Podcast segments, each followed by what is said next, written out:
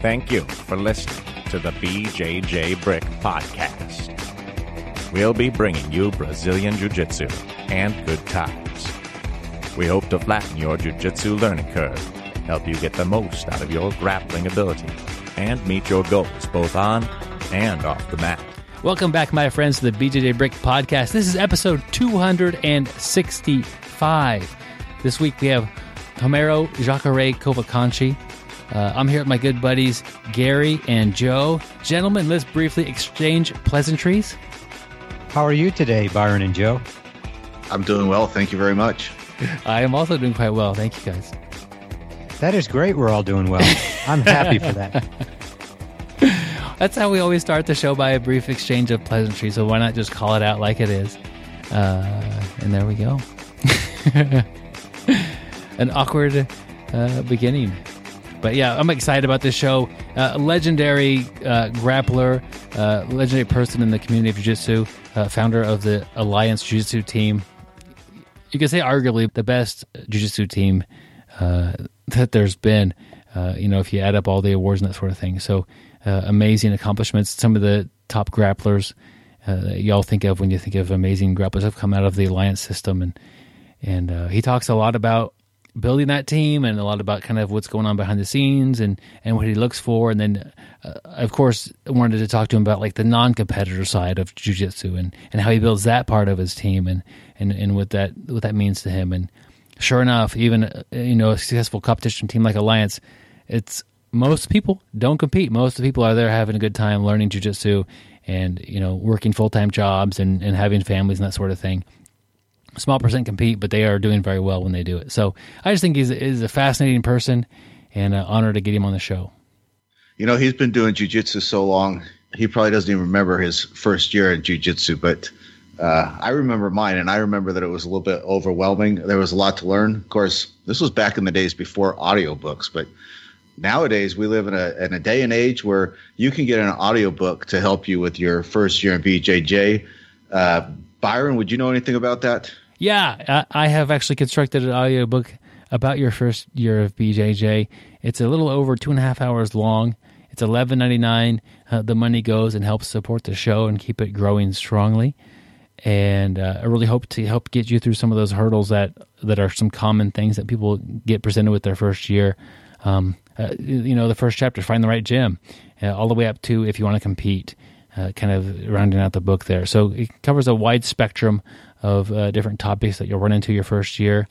Uh, I think one of the more important chapters is, is based on techniques and focusing on the right thing. And listen to the Jacare interview here coming up in a few minutes. And they have a beginner's course, which is awesome. You know, so if you're in Jacare's beginner's course, the technique portion may not be such a big deal because he's got those focus on.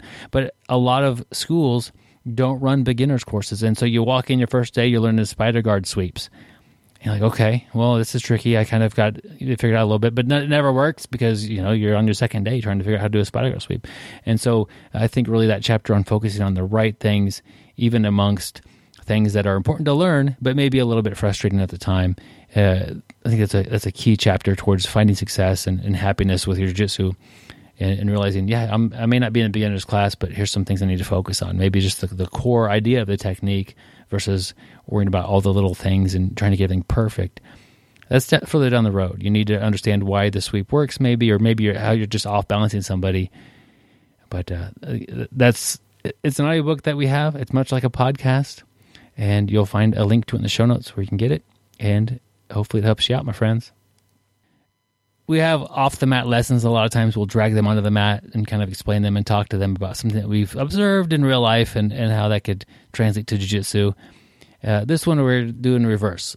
Uh, a jiu-jitsu lesson that I'm able to drag off the mat and talk a little bit about, uh, you know, what you might have learned from that example or situation that you could take off to your regular life. Doing jiu-jitsu this morning, had a great time. Uh, we were doing a uh, a spider guard uh, kind of situation where you obtain spider guard, uh, do some stuff, and then end up getting omoplata. Uh, really nice uh, sequence that we were doing. It came time to roll, and I grabbed a guy named Brian, and he he goes in the spider guard. I'm like, sweet. and he starts looking like he's going to set up to a plata. I'm like, you know, perfect. You know, I even said, hey, this is awesome. You know, you're doing great. But I'm still fighting him. I'm still working. And right when I got to get ready to defend the plata, he slapped on a triangle. It's like, oh, like he just outsmarted me. Like I was looking one way and he went the other way, and it wasn't because he had just tried four four platas in a row. It was the kind of the pretext of what had happened earlier in the day that had me thinking that, and it was like I was I was looking left and he went right, and it was it's kind of funny and just goes to say and he said he told me afterwards like I do a triangle from there. That's that's what I like to do from there. So it wasn't like he was doing anything unusual for himself. It was just my head wasn't in the correct game that he was playing. And I just think that was a good situation where I was thinking in the box. And and he was really thinking inside of his own box. But those boxes didn't really match up that well. And I think anytime that you are are certain something's going to happen and it doesn't happen, it kind of throws you for an extra loop and, and acknowledge that what's happening and and hey, so I, I'm not having to defend a doom plot anymore. I'm having to defend a triangle, which is great. But um, I think that could happen to us in real life. We could all be expecting, you know, this to happen to us and have like very little defense and be very caught off guard if something else happens to you. It's funny you mentioned that, Byron. I was rolling the other day, and a lot of the guys I roll with, when we get north south and we hit that Kimura, if they're defending their arm and we're having trouble getting the Kimura, the majority of the guys I train with fall to their hip and uh, fall to fall to their hip, pull the guy up into a turtle, put a foot on the hip, and finish a Kimura from there. And that's probably what 90% of us do. We're, you know, my gym that we train. And um, there's another guy who trains with us, and, and he really likes the armbar from that position.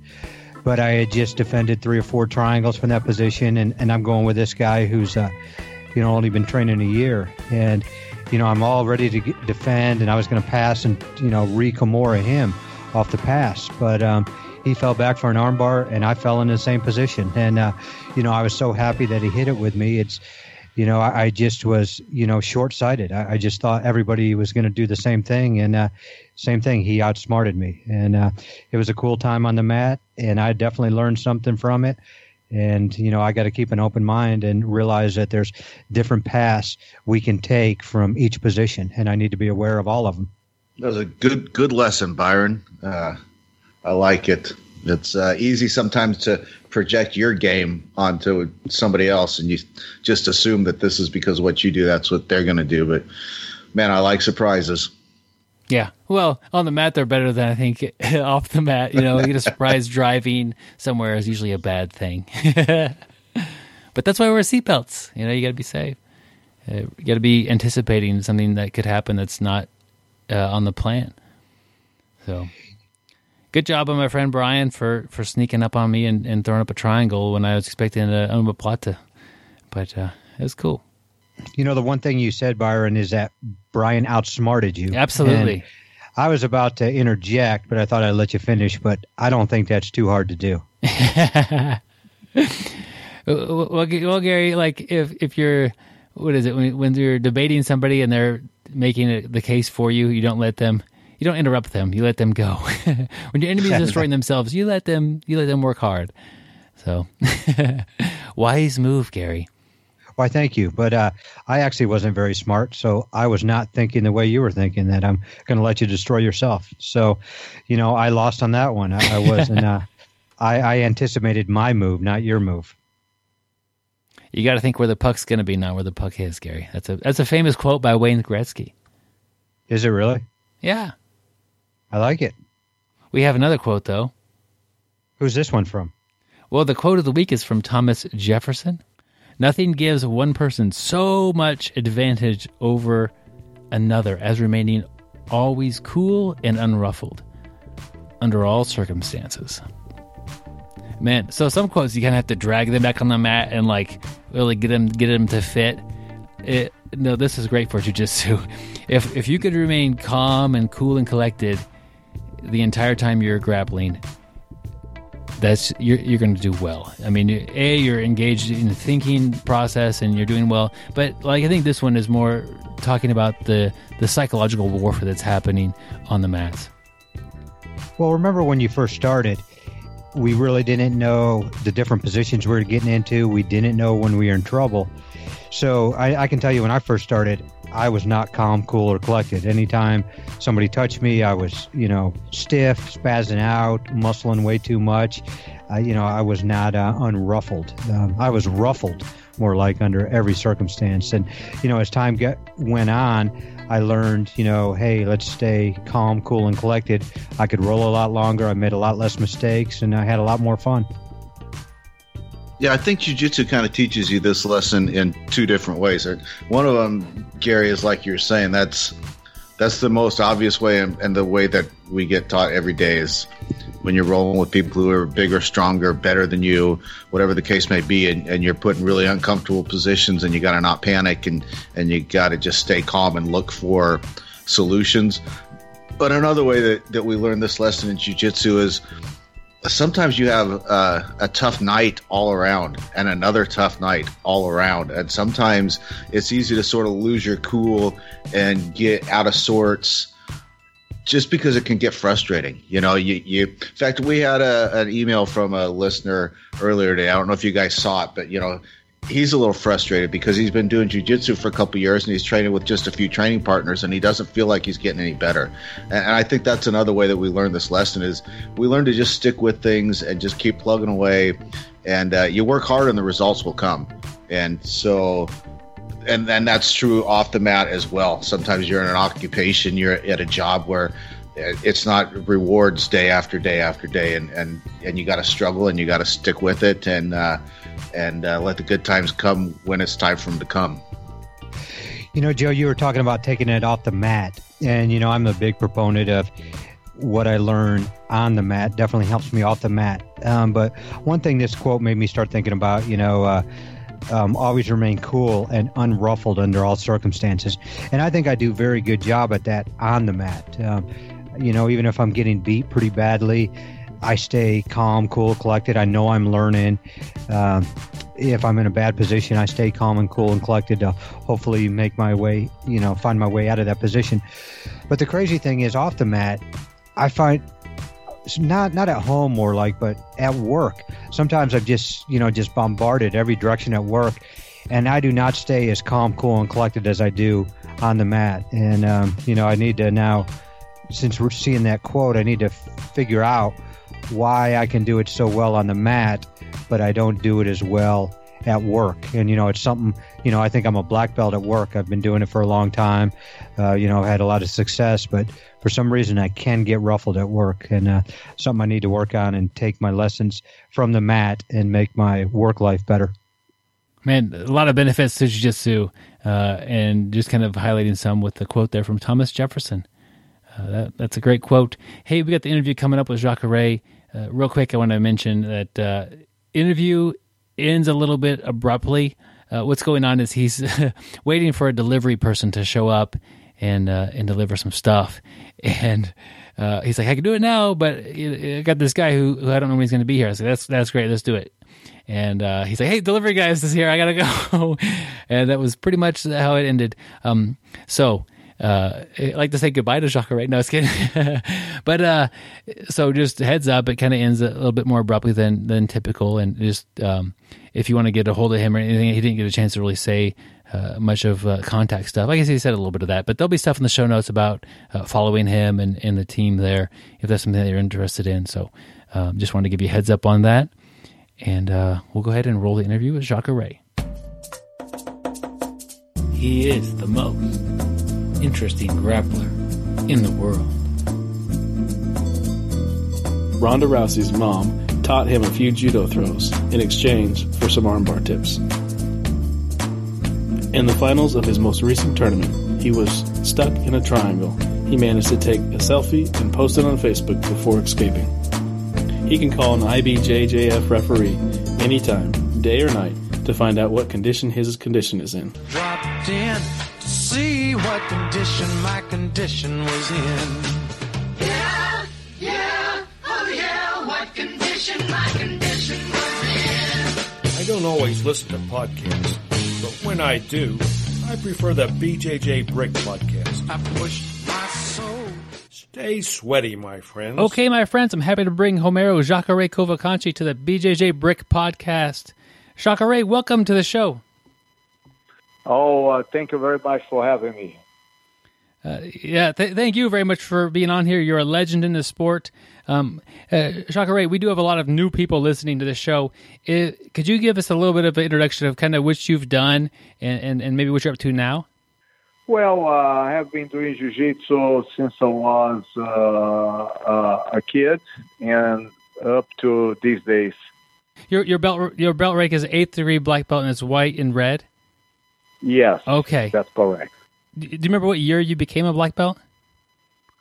Uh, the year I became a black belt was in 1982, uh, and I was the last uh, person to be awarded a, a black belt from uh, Rolls Gracie uh, in 1982. In Wow. June, uh, not in June, but uh, a few months before uh, 1982.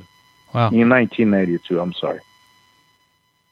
Uh, that's amazing uh, experience and, and, and to get a, a black belt from him uh, that, that's got to be an amazing feeling you're also uh, the founder of alliance tell me a little bit about Yes. that Well, uh, after I graduated a black belt uh, with Rolls, I worked with him. I was working with him, helping him out here and there with the kids and and some class and and also uh, some private.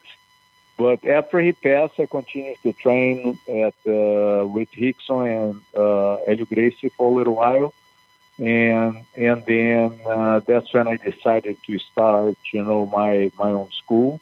Uh, it began like uh, Jacaré Jiu-Jitsu uh, around uh, 85, 1985, and then uh, once I started to graduate, uh, my students, Fabio Gurgel was my first black belt, uh, awarded in 1989 and a few other guys. Uh, in 1992, we decided to form a team called the Alliance.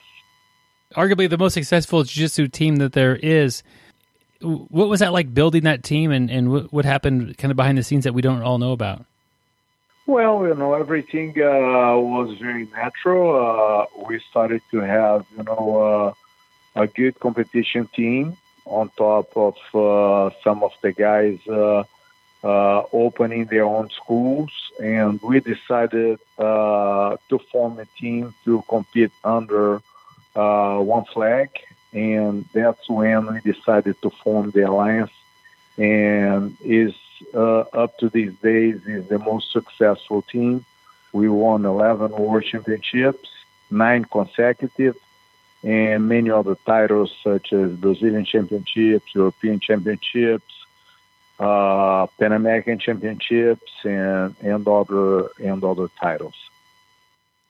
uh, Jacare, looking back at at the history of of alliance what were you guys doing differently than the other teams to to find your success Well, I don't think we're doing anything different. It just happened that uh, we have a really good, uh, work ethics, and uh, we have been forming a lot of people, uh, uh, such as Marcelo Garcia and and Cobrinha and uh, Lepri and all these guys. We provided the right environment for them to train and to succeed.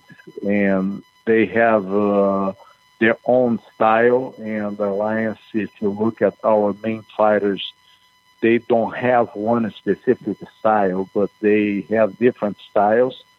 And we also have uh, implemented a very good methodology. And this way, uh, we are able to replicate that in our association, in our schools, providing the best environment for the guys to learn and and teach BJJ. most people there uh, competing, or do most people that go to uh, an alliance school there, especially the one in Atlanta, are most of them just doing this for fun, and only a few people compete? Yes, that's correct. Uh, only uh, maybe uh, 10% or less of our students compete in tournaments.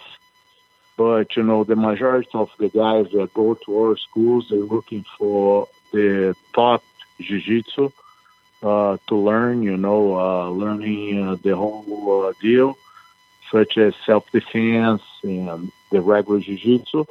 And you know, after they uh, they they they start, you know, to train with us, they can, you know, decide if they want to compete or if they just want to train, you know, for fun, uh, uh, fitness, and, and self-defense, and etc. For your competitors, w- was there different classes from the take, or were they training with everybody um, all the time?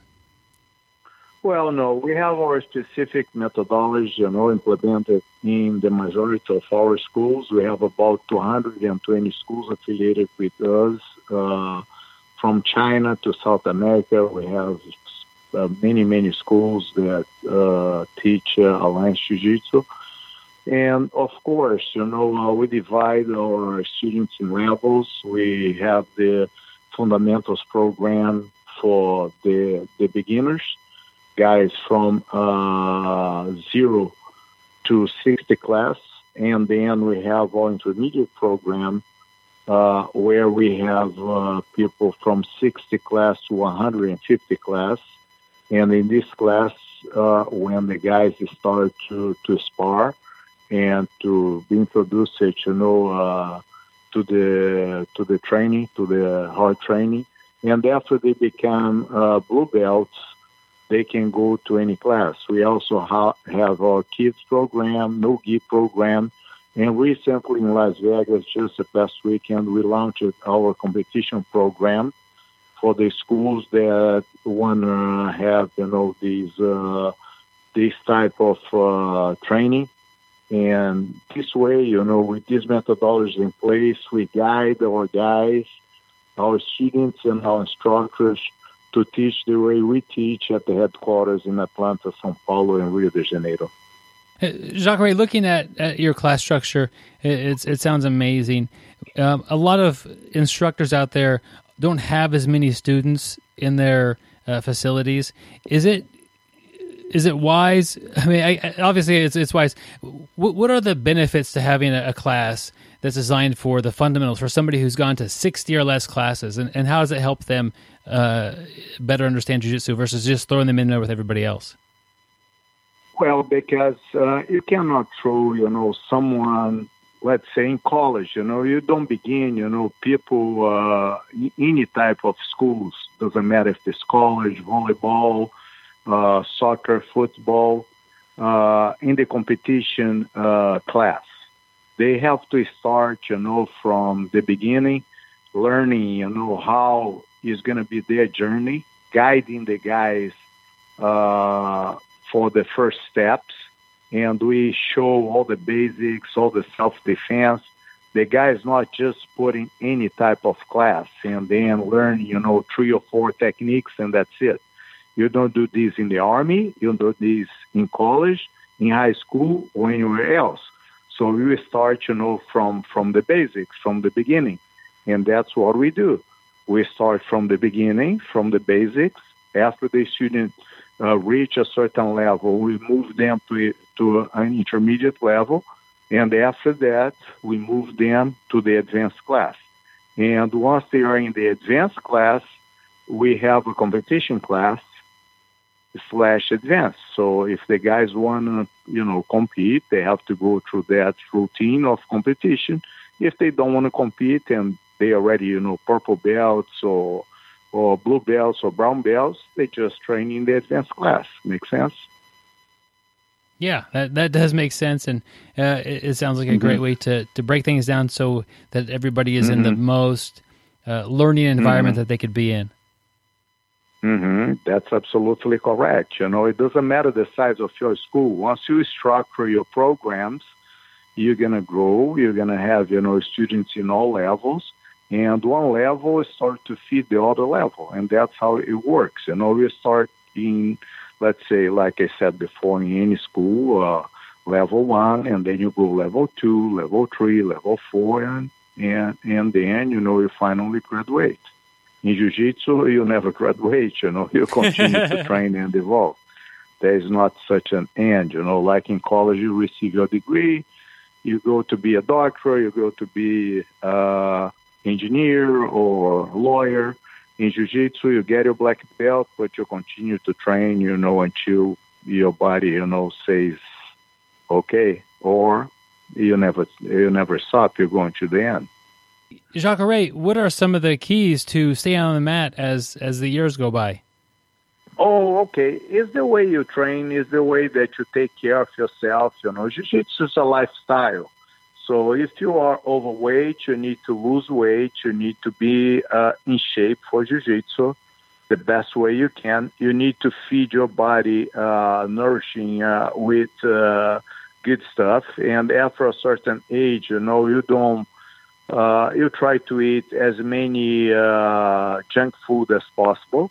Uh, have a good routine. You know, if you hurt, you know, you have to respect your limits. You have to sometimes do uh, some physical therapy, do more techniques instead, of hard training, and and uh, uh, just keep training, uh, trying to improve, and not trying to prove, you know, and and and compete, you know, with uh, with the other students. You have to compete with you in order to evolve and in, in order to, to get better.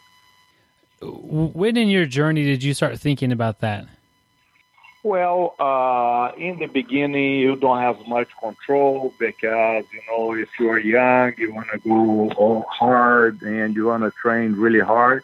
But your body sometimes it starts to dictate the pace. You know, if you have an injury and then you have to stop for a little while, take care of your knee, do a lot of physical therapy, do a lot of maintenance, something that, you know, a lot of guys, they don't pay attention and they, they keep training until they break. And then it's too late. Maybe they're to have, you know, uh, something more serious or they have to stop, you know, for a long time. And then some of these guys, they don't have uh, enough uh, drive to come back and train. But you know, if you have the drive to keep going, to keep training, and that's that's the way you should go. Uh, remember the percentage of the uh, practitioners that uh, uh, get to the black belt is is very very very slim. So for this reason, you know, uh, you need to learn how to train, and you uh, you need to learn how uh, to take care of yourself and to self motivate you to to train and exercise in a regular basis. Jacare, do you know how many black belts you've given away? Man, uh, for sure it's more than 200 black belts because I have been teaching since 1985.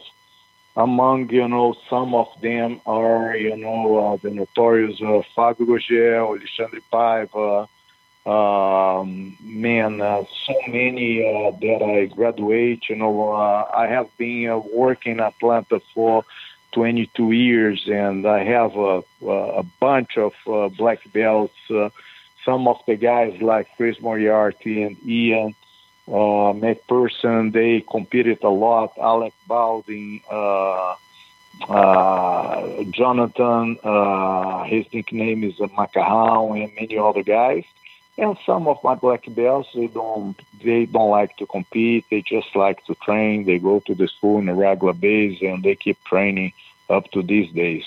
And in Brazil, I, I graduated a lot of people. I formed a lot of a lot of champions. Part of the team of the alliance, uh, we had, you know, uh, as everybody knows, a break, and they formed other teams like Jack Checkmat, Leozinho, his brother Ricardo Vieira and and then we also have Brasa and and but they all came from one place that was the old uh, Jacaré Jiu-Jitsu School or Alliance School subsequently and and and this way uh, I lost count on how many black belts I really graduated.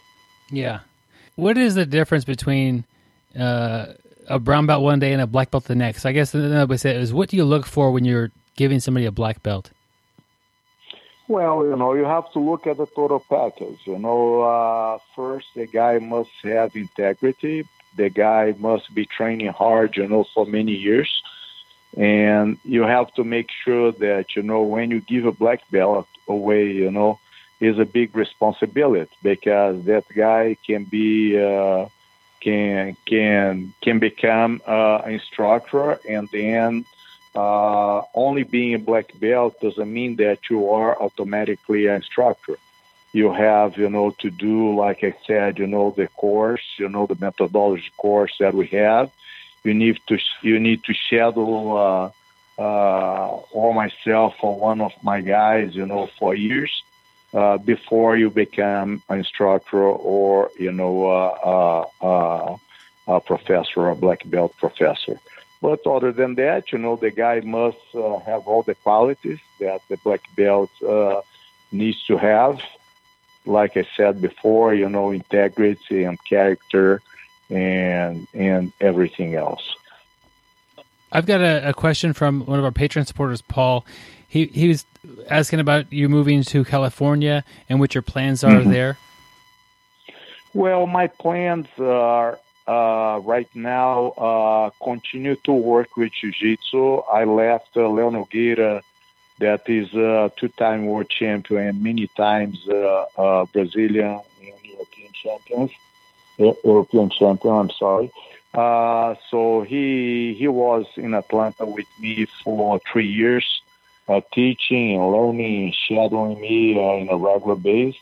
And now, finally, after 40 years, you know, uh, maybe 30 years or plus, you know, teaching every day in a regular basis, morning, afternoons, and evenings, I decided to uh, relocate to California to be uh, close to the beach and to try to expand my association that I have a Fabio and Alexandre Paiva as partners, uh, develop the methodology course a little bit more, expand the association with college from 220 schools to about maybe 500 to 600 schools in the next five years, and teach a few seminars here and there, but still going to Atlanta uh, every other month and spend a week over there teaching and overseeing uh, my the, the school uh, and uh, continue, you know, to evolve and help jiu-jitsu in general. You talk about growing and, and getting more schools. If somebody's listening and they have a school that would be interested in becoming one of those, how would they do that? Well, they can uh, contact me uh, through my uh, uh, association. Okay, Alliance uh, AllianceBJJ.com is my website, or they can contact me uh, over uh, uh, my school in Atlanta, 770-458-9825, or they can contact uh, one of my managers, Ricardo Calói or Adam Shields, uh, I don't have their uh, uh, email address right now, but they can always send me a message, send me a message on Facebook, uh, through Messenger or WhatsApp or whatever. Yeah. And I immediately can get in touch with them and uh, guide them, you know, to the managers. And uh, this way they can interview the guys and see what they need and try to accommodate their needs. Well, that I, I like how you, you talked about you try to see what they need and how uh, you could accommodate them and help them. That's such a, a great attitude to have uh, towards serving people. Yes, absolutely. Because you know, uh, first, you know, we need to see, you know, if what they are uh, looking for is what we offer. So we're trying to to open uh, some of our methodology uh, course, you know, uh, to other schools to help, you know, people in general. It's better to to have people uh, doing jiu-jitsu and teaching jiu-jitsu the proper way, the way that we think is correct, than to not uh, teach, you know, like uh, we have a bunch of schools not teaching absolutely correctly or guiding their students in the wrong direction. So you've talked about the, the methodology course. Uh, what is that? Describe to me what that involves. Well, involves, for instance, you know, uh, the person goes to your place and he never teach. Uh, I mean, uh, uh, learned jujitsu before. So the first relation that he makes between uh, jiu-jitsu and anything else is not uh, throughout the competition, but is the self-defense relation. And then we we teach three intro class where the guy is going to learn some of the basic principles in jiu-jitsu. And after that you know he's put in a in a program that we call fundamentals so uh, he goes uh, in that program over 25 lessons consecutive. And then we repeat these lessons for about uh, 60, uh, 60 times. So the three uh, first class are one-on-one uh, privates, and after that he's put in a group class. At the end of the class, after he learned, you know, all the techniques that is in the lesson, uh, he do a lot of role play, a lot of drills. He's not really training, sparring for real, but training with his partner the moves that he's been learning, you know, uh, in the class. And this way, we try to replicate the scenarios that he's going to face in the intermediate program when he's going to be introduced to the live sparring.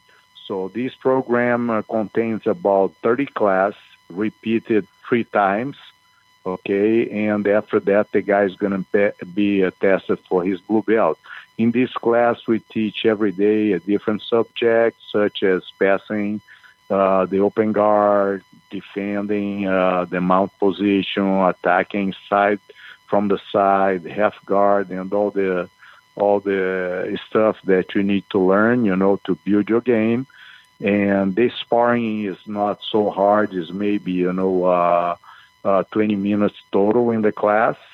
And after that, when the guy becomes a blue belt, then the class, you know, turns much much harder because he's going to be training with all the blue belts, purple belts, and etc. So they're sparring in the in the first sixty classes, or is that the next the, the next sixty no, to one fifty? in the first in the first sixty class, the guy they don't spar. Okay, they just you know do drills and they do repetition of techniques. Let's say you know. Uh, uh, you start uh, jumping uh, guard, or you start in some self-defense, such as escape from a headlock, and then we build, you know, a drill. After that, you know how you're gonna do it, and then you do it each other, but not like uh, sparring, you know, like you're sparring a regular class. Just doing the techniques, you know, uh, uh, whole play, uh, whole play, you know, training, you know, the lessons that happens uh, every day, and that's the way you you start to be introduced to the sparring part. But after 60 class, you know exactly how to escape your hip, uh, you don't make the mistake to try to choke the guy from inside the close guard. You you learn, you know, how to stand up properly. You learn, you know, how to fall. You learn, you know, everything. You know, you learn a bunch of valuable self defense, and then you know after that, sixty times, uh, you're ready to go to the next level. That is the sparring part, you know, and then you learn one subject per class and after you you train the techniques, just like in a regular class, you're gonna do uh, let's say four rounds of five minutes or specific training, passing, defending the guard, or whatever you know is in the program or in the mind of the instructor for that day. And then the, then your blue belts and up are all lumped together. Uh, so you have about five uh, or four or five minute rounds for the kind of intermediate level. Once you get to the next class, how many how much time is it spent rolling? Well, you know, the class normally lasts one hour and a half to two hours, okay? And then, you know, uh, the guys in uh, regular base, they train, you know, for about one hour or at least, you know, 45 to 50 minutes of, uh, of, of sparring on top of doing all the drills, all the techniques, all the uh, warm up and etc. Oh, that's it, it, sounds like a great system you have to build obviously mm-hmm. build these amazing athletes. Mm-hmm. Looking at uh, most people that train, we're not training to become uh, world class athletes. We're just training and we're enjoying it, maybe for self defense, maybe for fun. Uh, there's a number of reasons mm-hmm. why people are out there, but most of us can't come in every day and train. Um, Jacare, what advice do you have for somebody who can only train maybe one or two, or maybe three times at most a week? How could they get the most out well, of their time? That's the majority of the students in our school. They train, you know, two or three times a week. You know, uh, uh, some guys they train, of course, you know, every day, but the majority of the guys that have a regular job, you know, they train, you know, two or three times a week, and you know, they just go and they just train and they just have fun and they train, you know, hard like everybody else. But you know, if the guy really want to compete, and then it's different. Then the guy trains, you know, a minimum of five to six times a week, on top of doing some conditioning, on top on, on top of you know uh, going to the class that we consider competition class, and and this way, you know, the guys they train, you know, uh, a little bit harder than the majority of the guys. But you know, there's no secret. The guy just needs you know to enjoy the journey, to go to the school, you know, in a regular base. Don't try to like uh, prove anything, but try to just improve every day. And he don't need to look uh, at how uh, his partner are evolving, but how he's evolving. That's that's the beauty and that's the secret for the guy to have fun. Yeah, that's that's big. Look inside. Uh, don't try to compare yourself to everybody out there. Uh, why is it so important to have fun and enjoy this? Well, because like anything else, you know, if you don't have fun, if you enjoy, if you don't enjoy what you're doing, you know, it's hard for you to motivate yourself to continue. So uh, you have to really be uh, uh, self motivated uh, to be doing something every day, like a lonely runner that you know every day he goes to the beach and he run, you know, for miles, and he's having fun, he's enjoying.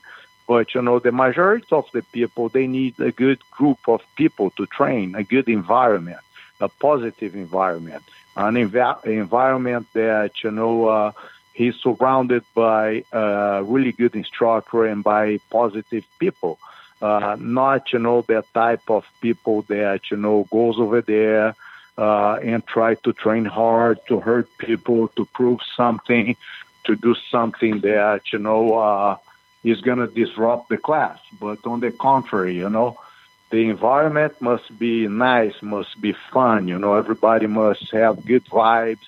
At the end of a hard practice you know sit on the side talk to each other uh, do a few things together, maybe uh, go to the fights uh, together, or you know, uh, do a barbecue together. People in jiu-jitsu they become family. You know, they become friends. They have a bond. You know, that lasts uh, for the rest of their life.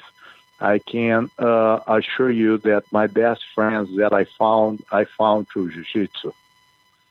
Uh, you're such a unique person because you have so much experience on a different level as far as uh, coaching like elite athletes and helping and promoting so many people to black belt. It, it's really an amazing honor to have you on here. Uh, thank you so much. Uh, me and my driver just stopped by. Okay. I'm so sorry for me running around. But anytime that you need, you know, please, you know, give me a call. It was an honor to, to be a part of this uh, show and I'm looking forward, you know, uh, to speak with you in the future. Thank you so much, Jacare, for your time. Thank luck, you very good much. Good luck getting your driver flag down. okay.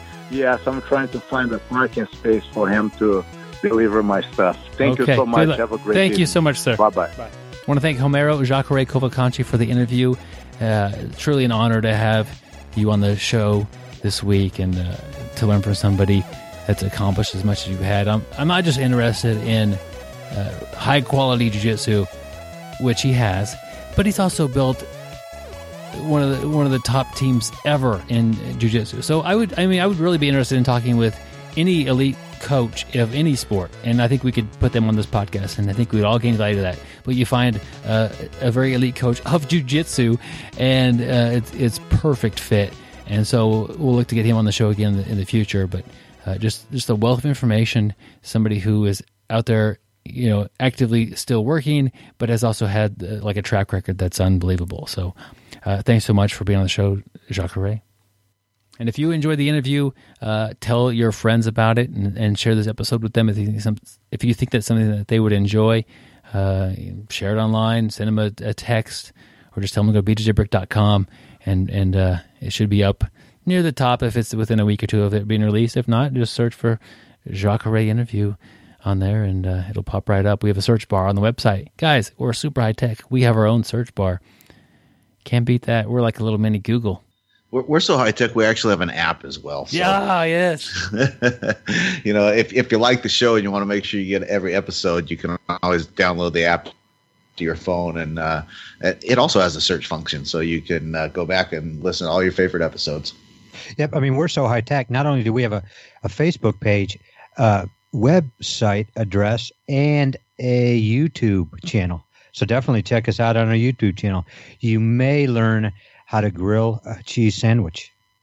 I actually, I actually think I saw Byron made a uh, Instagram post for the podcast. Did you do that this week, Byron? Yes, I did. We do have wow. Instagram. that is high tech, and don't forget we're on Twitter too. We don't uh. tweet much.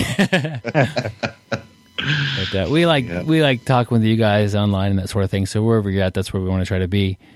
The easiest yeah, we, way, most consistent way, is to message us on Facebook on our Facebook thing, and usually two out of three, if not all three, will see that. You know, the crazy thing is, we've got to know a lot of our listeners from Facebook, and one guy we've got to know actually came down for our uh, uh, BJJ Brick event is our good buddy Andy Dickey. And what's Andy got going on this week, guys? Yeah, so uh, Andy shot me a message the other day. Every now and then, he just sends me things kind of at random, and they're always fun. And he sent me a quote uh, from a movie, from the movie uh, with Billy Crystal, and the movie is City Slickers. Uh, Byron, you got a clip? Can you pay, play that clip for us real quick? So here's a clip of Billy Crystal. He's at his kid's school and talking to a bunch of children, uh, kind of like a career day type of thing and he kind of loses his mind, you know, like as he's trying to describe what his job is. It's not really rewarding, and he's you can tell he's frustrated. So then he goes into this little rant. Value this time in your life, kids, because this is the time in your life when you still have your choices, and it goes by so fast.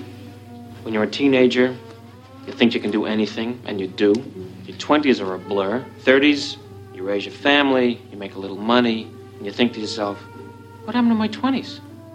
40s, you grow a little pot belly, you grow another chin. The music starts to get too loud. One of your old girlfriends from high school becomes a grandmother. 50s, you have a minor surgery. You'll call it a procedure, but it's a surgery.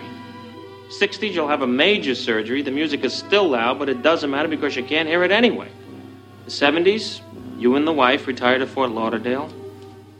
Start eating dinner at 2 o'clock in the afternoon. You have lunch around 10, breakfast the night before, spend most of your time wandering around malls looking for the ultimate soft yogurt and muttering, How come the kids don't call? How come the kids don't call? The 80s, you'll have a major stroke. You end up babbling to some Jamaican nurse who your wife can't stand, but who you call Mama. Any questions? Yeah, kids, any questions? Yeah, so Andy, Andy sent me that quote, and uh, for the listeners that don't know Andy personally, he's in his 60s and uh, still a very active uh, jujitsu practitioner. Uh, I lo- I really enjoyed training with him when he was in Wichita with us. But uh, he sent me this quote, and uh, I just thought, man, I could write a blog post or a short article about that, and and so so I went to work on it, and, and I didn't share this clip or write this article to remind people that uh, hey, this is as good as gonna get. It's all downhill from here. that's that's not really the point. But the the point is that as we get older, our jujitsu won't be the same five years from now as it is today, and five years after that, it's going to be even different. In fact, if you look at Byron, he's about ten years younger than Gary and I, and and Andy's ten years older. So all of us are in different places in jujitsu, but that doesn't mean that it can't be good. It'll be different five years from now, but it can still be good. It might even be better. And really, the point is just to to value where you are now. Don't don't waste your time looking back and, and thinking I should have started sooner. I should have gone to more classes when I was in my thirties. I should whatever. And, and don't get overly concerned about you know in five years I'm not going to be as athletic as I am. And uh, is there really a point in continuing? You know I'm going to be 60 when I get my black belt or whatever just enjoy today and uh, make the most out of it. Make the most out of every role. Make the most out of every class you go to, every tournament that you can compete in, and I, I think that's all I was really trying to uh, communicate. And I'm sure that's why Andy shared it with me. So uh, hopefully this will uh, be encouraging and inspiring to our listeners. You know, the one good thing about jujitsu is Billy Crystal talks about your 40s, you grow a little pot belly and you grow another chin. The good thing about jiu-jitsu, it's going to help us burn some calories and maybe keep that pot belly a little smaller and one less chin because uh, we definitely don't want to be choked out anymore. Yeah, I thought the 40s were when one of the uh, girls from high school is already a grandmother. I thought that was the 30s. Okay. yeah, yeah. Gary, we don't know what kind of high school you went to. no, but you know th- this this uh, article really hits point hits it hits it home with me. Is you know me and Joe we're we both in our young 50s there, and uh, I tell you I don't think Joe and I feel like we're 50. And, uh, you know, I know Joe's out there skateboarding. Uh, I still feel like I'm 18, as Joe and uh, Byron say with the jokes I'm always saying. But, um, you know, I think jujitsu keeps me young. You know, my knees may hurt a little bit every now and then, but they'd be hurting just as bad, if not more, if I was running. You know, I'd be doing something. And, uh, you know, jujitsu is great. I, I, love the people I hang out with and I've met on the mat. It, it keeps my brain, you know, sharp. It keeps my muscles strong. It keeps my cardiovascular system doing well. And, uh, you know, it's just really good points. You know, um, just just value your time on the mats. Don't get so caught up in thinking, "Boy, I wish I would have started," or "I wish I would have trained more." You know, I personally think I'm a better grappler today at 51 than I was at 48, than I was at 49. Um, you know, as Joe said, I, I, may not have some of the physical attributes. I, I, do get tired a little bit quicker. I do have to watch, you know, my sleeping, eating, hydration, uh, warm ups, everything like that a little bit more. But, you know, I, I, I enjoy jujitsu more now than I did when I was 35. And, um, you know, I just think that's a good thing. And, you know, when Andy shares stuff like this, when Joe talks about it, you know, sometimes I do forget about that stuff. And, you know, I don't, who am I to compare myself against anybody else? I just need to uh, value my time on the mat, as Andy says, as Joe says, and uh, have fun. Yeah, no matter no matter what stage you are in or starting jujitsu, um, don't don't. There's no point in looking back with regret on any of that. I, I've interviewed people who started like you know as teenagers and said, "Man, if I had started a few years earlier, I'd be so much better." okay, uh, anybody can say that, but uh, you can't change that. There's no point in stressing about it or even thinking about it. You you are right now where you're at, and uh, and value that time because it is it is precious. Like literally, we're able to spend our time doing jujitsu. Like we're not having to go out there and force for food. we're not, uh, you know, in the hospital sick or you know with somebody who, uh, you know, at this time in your life, if you're able to go train, that's awesome. Like that's this is a this is like a luxury thing that we're able to do. Value that, and it should be adding to your life and making it benefit uh, having having a benefit for you. But there are a lot of things that could take this and, and change it for you to where you know you get fired tomorrow, and so you're out looking for a job, and you find a job, but it doesn't pay nearly as well. Maybe the hours are terrible, and you're having to make ends meet for your family. Man, I'll bring this down. But uh, but jujitsu could go away for a little while for you. So if you're able to yeah. train, go train and enjoy that time that you're able to train, and, and then look today as a win, even if it training's hard. Byron, I want to take this off the mat real quick. okay, you know, here we go. Throwing elbows on the uh, top rope. No, you know, off the mat. You know, it's going back to you know Joe's article, not this article, but another article, which I'll bring in in a second. But you're talking about if we're in the hospital, if we lose a job. You know, the great thing about jujitsu is is an article Joe just wrote about. You know, other benefits of jujitsu, your teammates, the different values they bring to you. If you're in the hospital, I guarantee you, your jujitsu teammates will be there helping you out, helping your family out, you know, bringing meals, uh, cutting your yard if it needs to be done.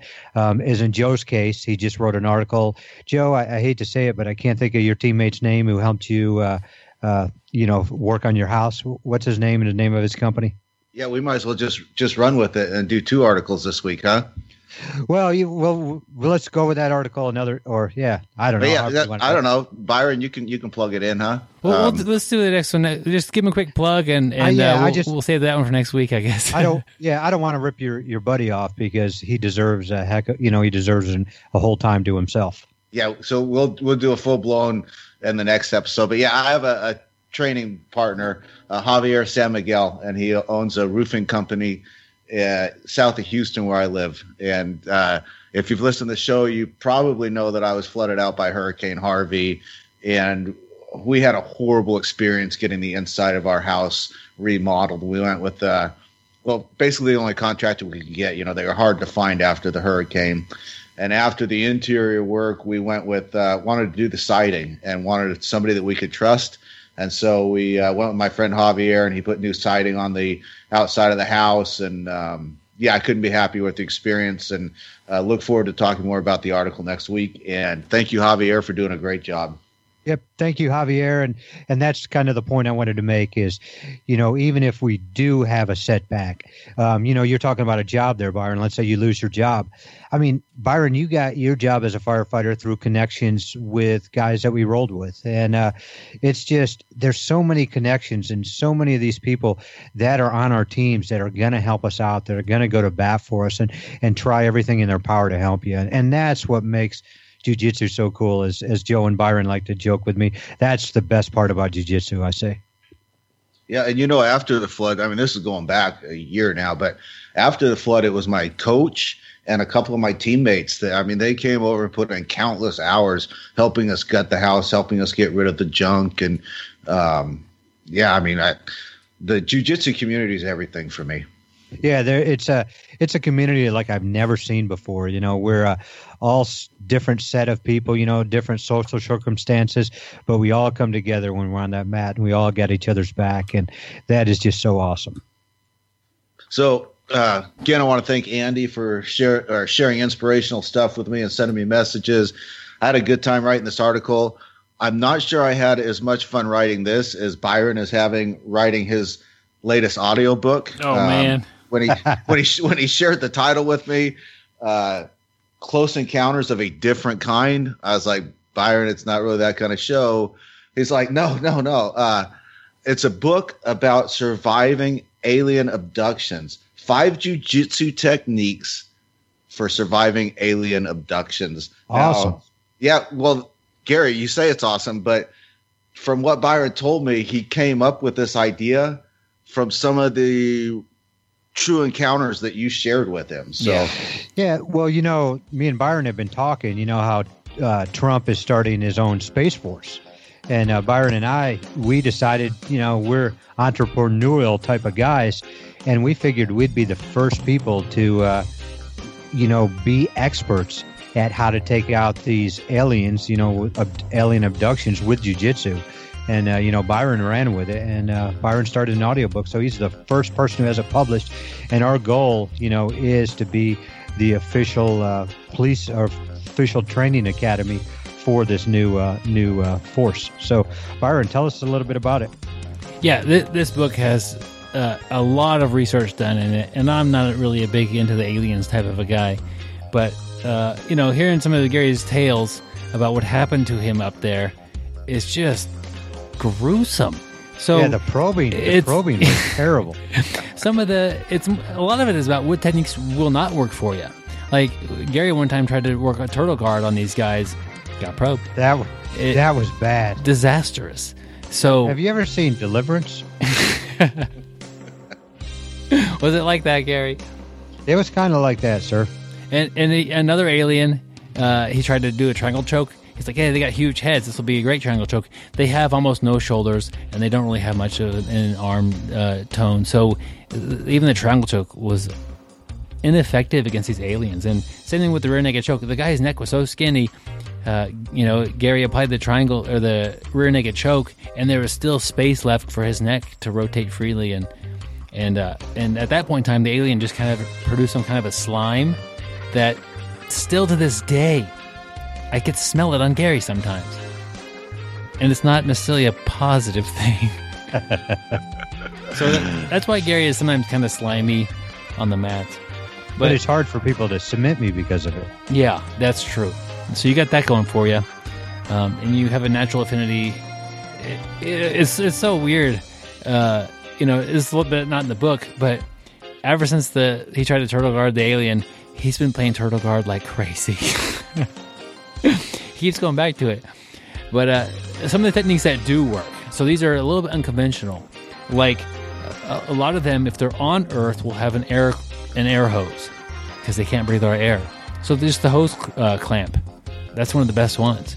It's the same as a choke, and you just got to clamp the hose down. And so we go into different locks that you could do with the hose, and it's much like working a gi. Uh, the worm guard is effective with the hose, and that sort of thing. Are you saying with the hose or hose, like H O S E? Uh, with, with the air hose, you can oh, wrap okay. it around and. Okay. But that that was one of the more effective things that you typically don't think of inside the box is having to deal with an air cord uh, that an alien can have on. Uh, Wait, so what are you doing with the hose and the box? Well, the hose is outside the box because typically we don't grapple with hoses. So you have to go outside the box, get the hose, clamp it down, and, and starve him of whatever sort of a, a gas he prefers to breathe. Now, these aliens also have the gift of flight, and it appears they can still fly from any any jujitsu position. They, they don't need to flap any kind of wings or anything like that. I don't know. Maybe their giant heads are producing the, the flight. So if you have obtained like mount basically you have them in guard because they just lift up and flip over and now you're fighting from guard. So mount's not the best way to, to attack the aliens. Uh, we've discovered that just getting on the back even if they fly around uh, it's it's still the best place to be. Well they probably get tired if they're flying around and you're on their back. So uh, that's probably a good good move. I like your idea so are these these are not like little green men? These are like Superman type aliens. Is that what you're saying? I don't know what the rules are with little. I, I, was thinking the little guys with the big heads and the big eyes. Uh, turns out they can fly. I've just made that up. Maybe they can't yeah. fly. I don't know. What, I don't know what the uh, the lore behind such characters are. Yeah, but you know the one thing Byron figured out.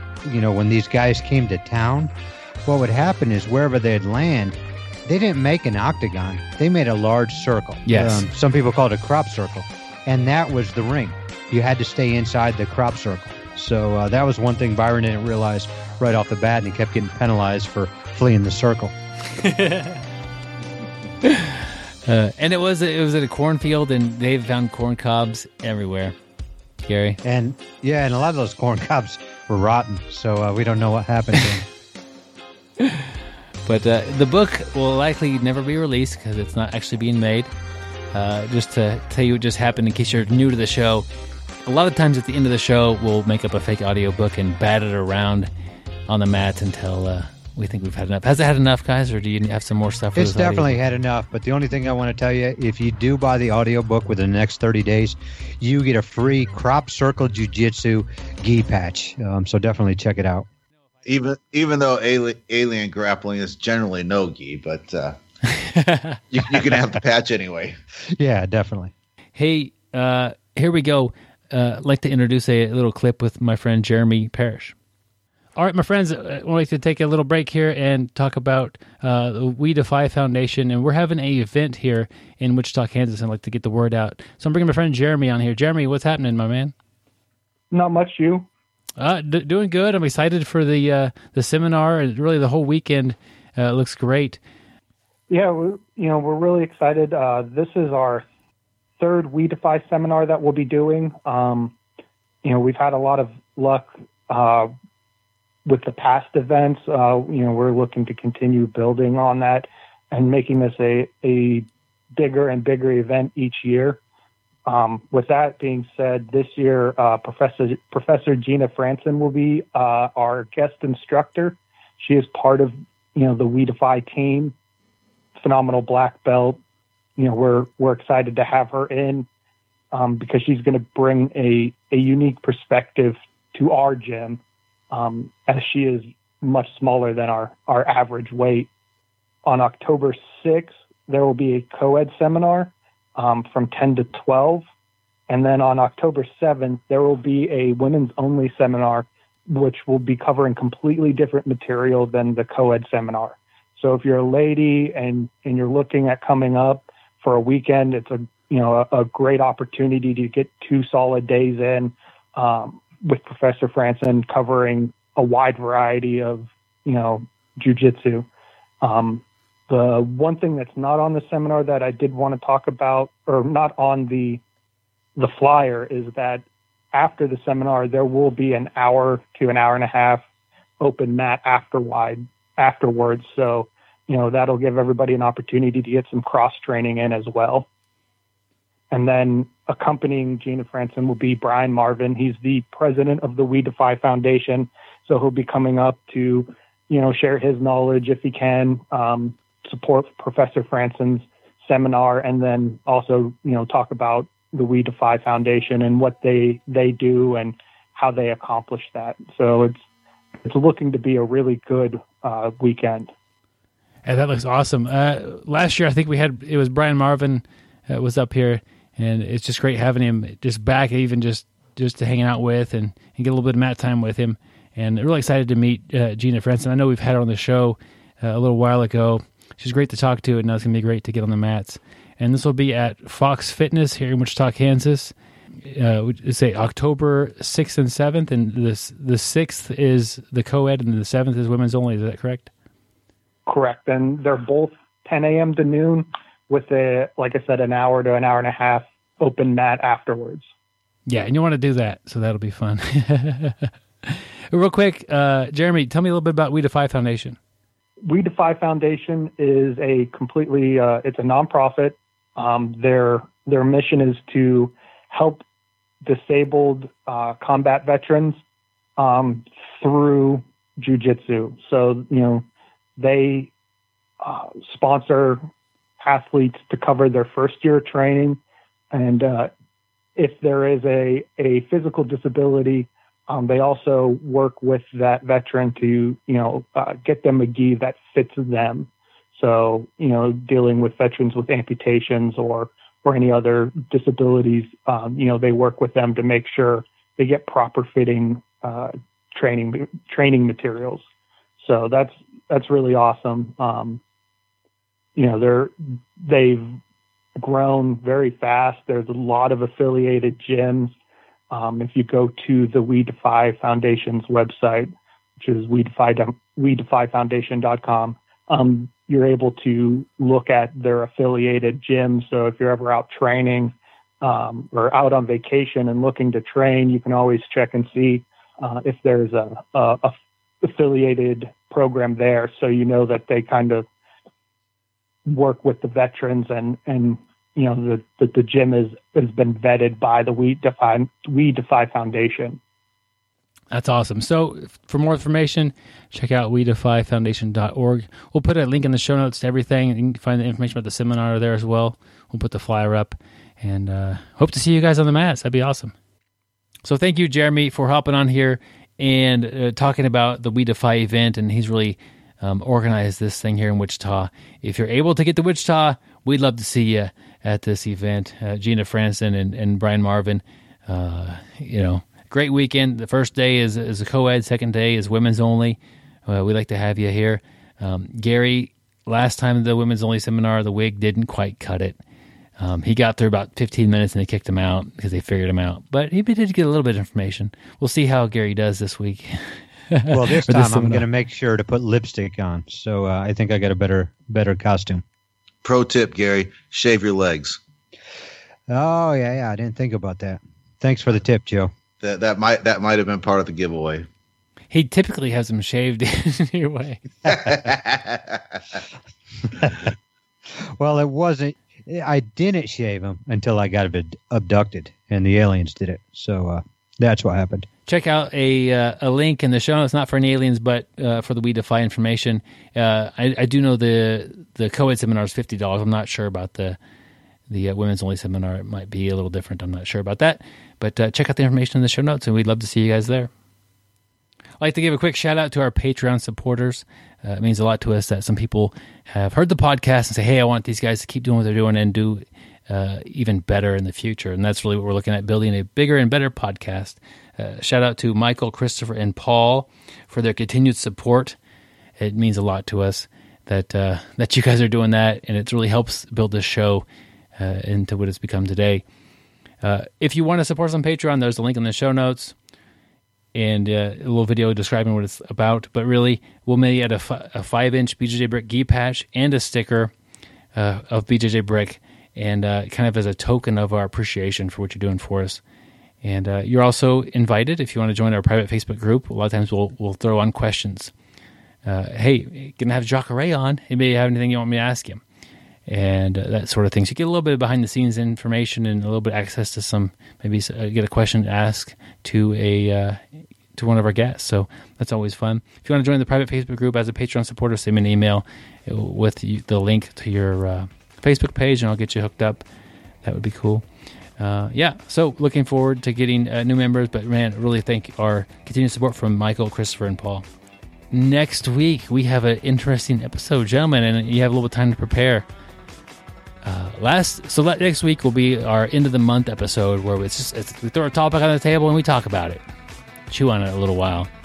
And last week, uh, episode was wildly successful and everybody seemed to really enjoy it. it we talked about white belts. And uh, next week, why not, this end of the month episode, talk about blue belts.